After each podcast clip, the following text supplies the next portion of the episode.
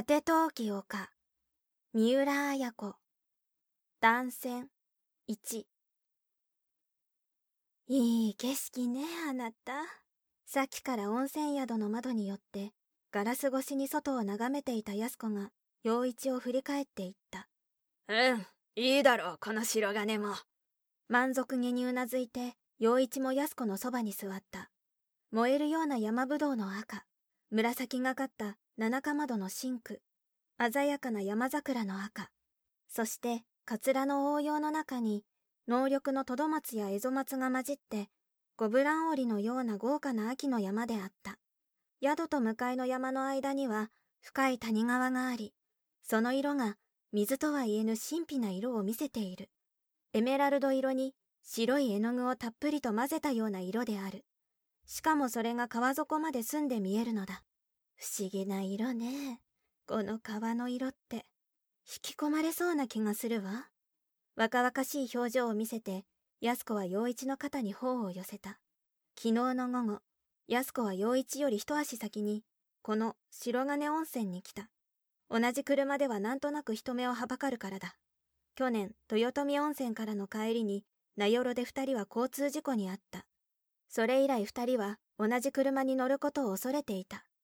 安子は旭川からこの白金温泉に来る道を空港続きの丘に選んだ。両側に熊笹の生い茂る田舎道にすすきが白く光っていた。ハイヤーは緩やかな丘の起伏をいくつも越えたが、道はどこまでもまっすぐに伸びていた。あまりにもまっすぐなその道は果てがないようにさえ見えた。雪の来た大雪山が澄み切った秋空の下に秋峰を表し、十勝連峰の稜線がその右手に遠く連なっていた。刈り入れ最中の稲田、掘り起こされた馬鈴薯畑、草をはむ牛の群、道辺の野菊、風に揺れるトウキビの穂波、その一つ一つが安子には新鮮であった。その丘の道も果て、車はやがて白金温泉に向かう舗装路に出た。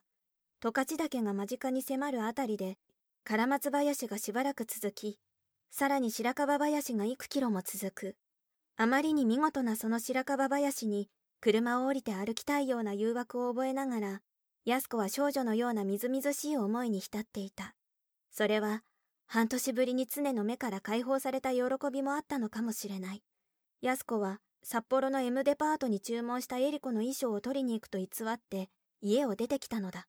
しかしよく出てこられたね。忙しいさなかだろうに。10日後の体育の日にエリコと西島は結婚する。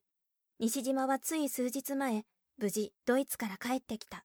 母がね、結婚式の前までバタバタするもんじゃないって、もう早くから用意はしておいたのよ。ただ、札幌の M デパートに頼んだものだけ、私が取りに行くことにしておいたの。あなたとこうして会うために。本当はもうこっちの視点に届いているのよ。安子は40代とは思えぬ生き生きとした方をほころばせた。なかなか悪知恵が働くじゃないか。それはあなたの押し込みよ。それはそうと、母ってこういう結婚式だの、何かの会を開くときは全く配慮が行き届いているわ。西島さんがドイツに半年も行ってたでしょ。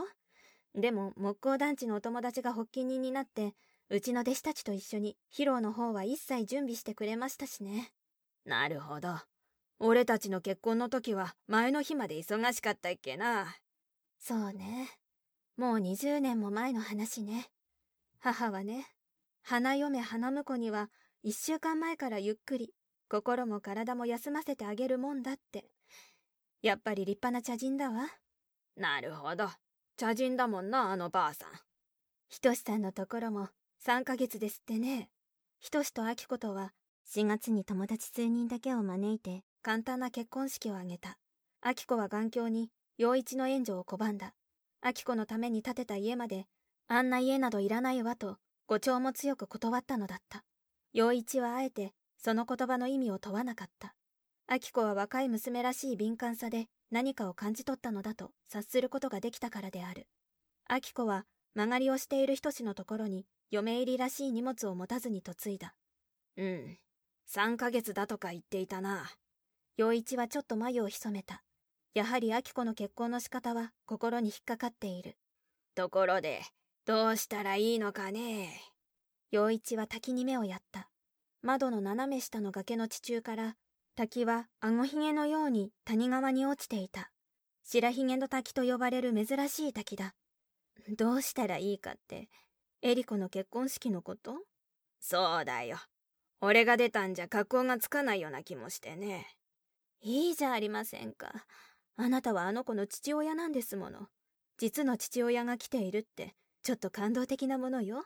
そうかね。じゃあやっぱり、出ることにするか。出てくださいよ。かや子だって出るんですから。ひとしたちも出ると言っていたね。そうよ。エリコのいとこですもの。二人はテーブルのそばに戻った。朝日が差して、山の紅葉が部屋の中まで照り映えるような明るさだ。じゃあ、出ようか。嬉しいわ。エリコが結婚したら、一段落ついた感じがするわね。そうだな。アキコも片付いた。エリコも片付いた。かや子もどうやら家内のところに行くことになるだろうし。一段落ついたわね。でも、テーブルにそのふっくらとした手を置いて、安子はじっと陽一を見ていった。一段落つかないのは、私たちだけね。陽一は視線を窓に向けて、そのうちにつくさ、と、人ごとのように言った。どんな風につくの?どんな風にって、あと7ヶ月ほどすりゃ、アキコに子供ができるだろう。そうしたら、ふよも孫が可愛くて、次第に向こうに入り浸りになるさ。そうはいきませんわ。ひとしさんのところ、ひとまっきりですもの。ひとまのところに、ふよさんが入り浸りってわけにはいかないでしょ。いや、その点は心配ないよ。お茶をくれないか。ぴたりと自分を見つめている安子の視線をそらすように、陽一は言った。どういうふうに?ポットから湯冷ましに湯を注ぎながら、安子は食い下がるように聞く。あそこは2階だろう。子供ができたら2階は危ないだろう。それでね、不与に家を建てるようにと金を預けてあるんだ。あら、お金を?安子は不満そうな顔をした。うん。不与は喜んで、アキコのために家を建てるつもりでいるよ。自分がいつ行っても泊まることのできる部屋を作るとか言ってね。離れにするそうだ。陽一はニヤニヤとした。でも、それだけのことでしょ?あの人とあなたと別れるわけじゃないんでしょ?何?あいつが孫の顔を見に行ってる間に、お前がずるずると家に入り込むといいよ。嫌だわ、そんなのって。嫌なことはないさ。元の鞘に収まるんだ。そう言った時だった。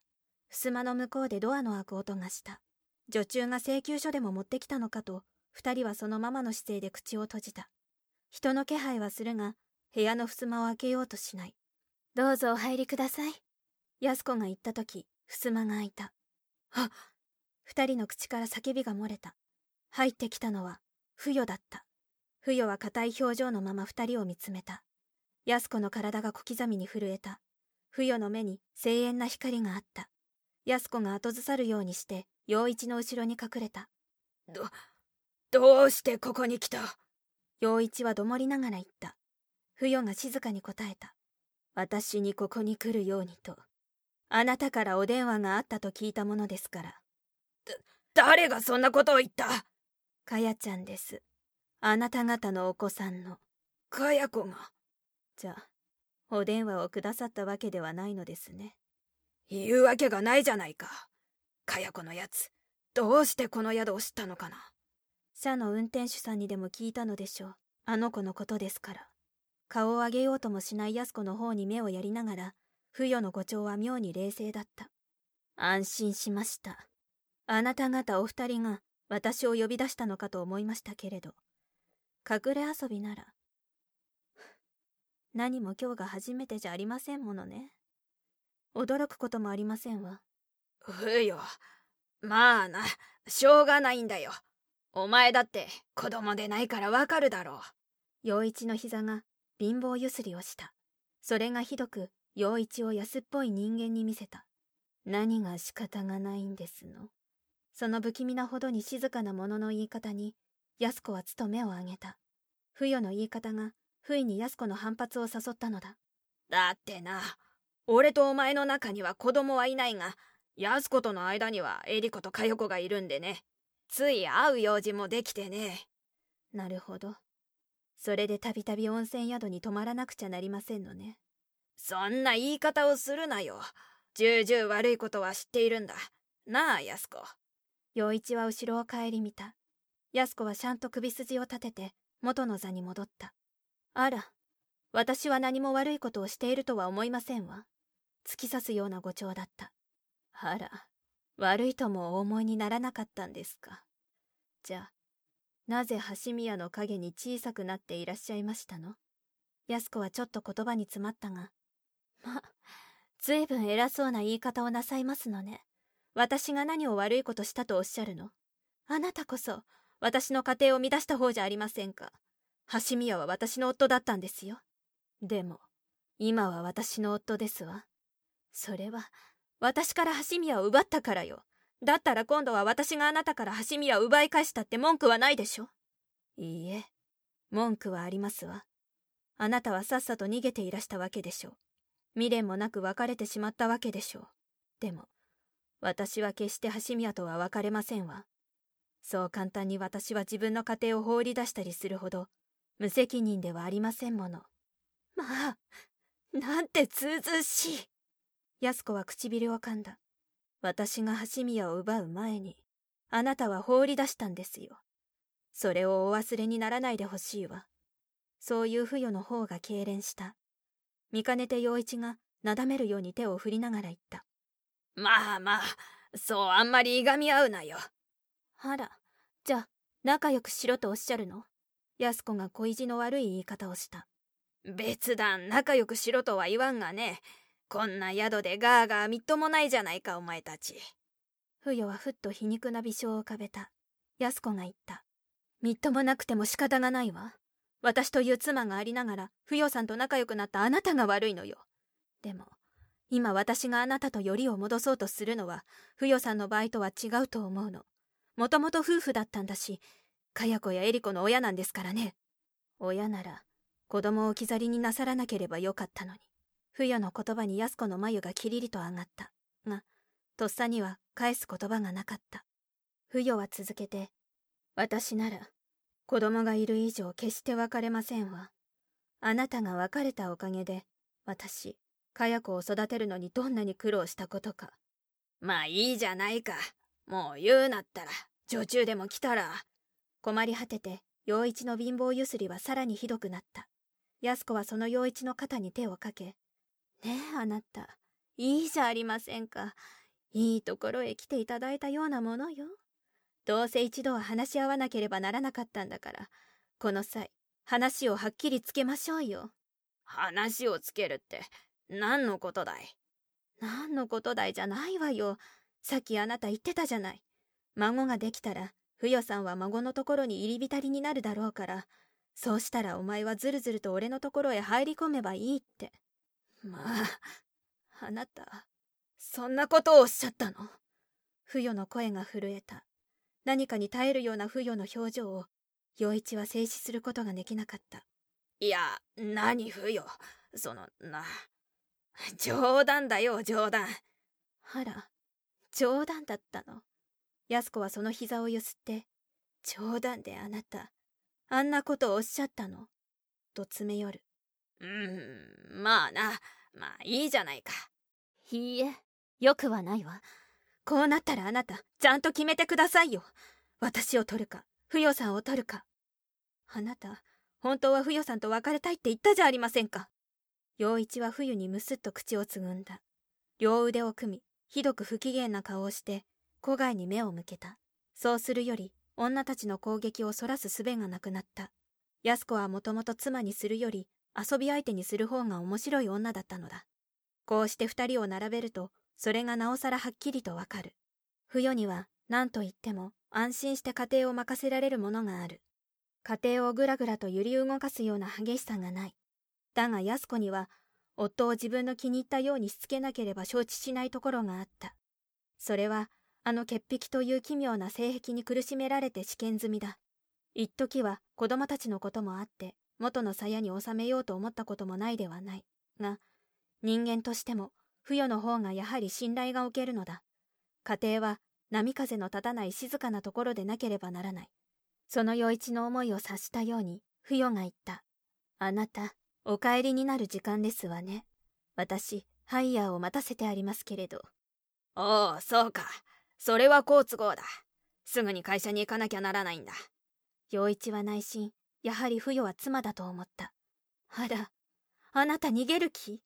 陽一の前に安子が立ちはだかった。逃げやしないよ。時間なんだ、時間。いいえ、逃げるつもりなのよ、あなた。と、電話が鳴った。一瞬三人は受話器を見つめた。救われたように受話器を取ったのは、陽一だった。お電話が入っております。交換の少し眠そうな声がして、すぐにかや子の声が飛び込んできた。もしもし、お父さん？なんだ、かや子か。でたらめを言ってどうして。陽一は不機嫌に言った。が、かや子はその言葉も耳に入らぬように、私、死ぬ。もう死ぬ。死んじまう。何？死ぬ？どうしたんだ、かや子。死んじまうから。かや子の声が不意に途切れ、電話が切れた。小説、果て陶器丘、集英社文庫、朗読、七瀬真由。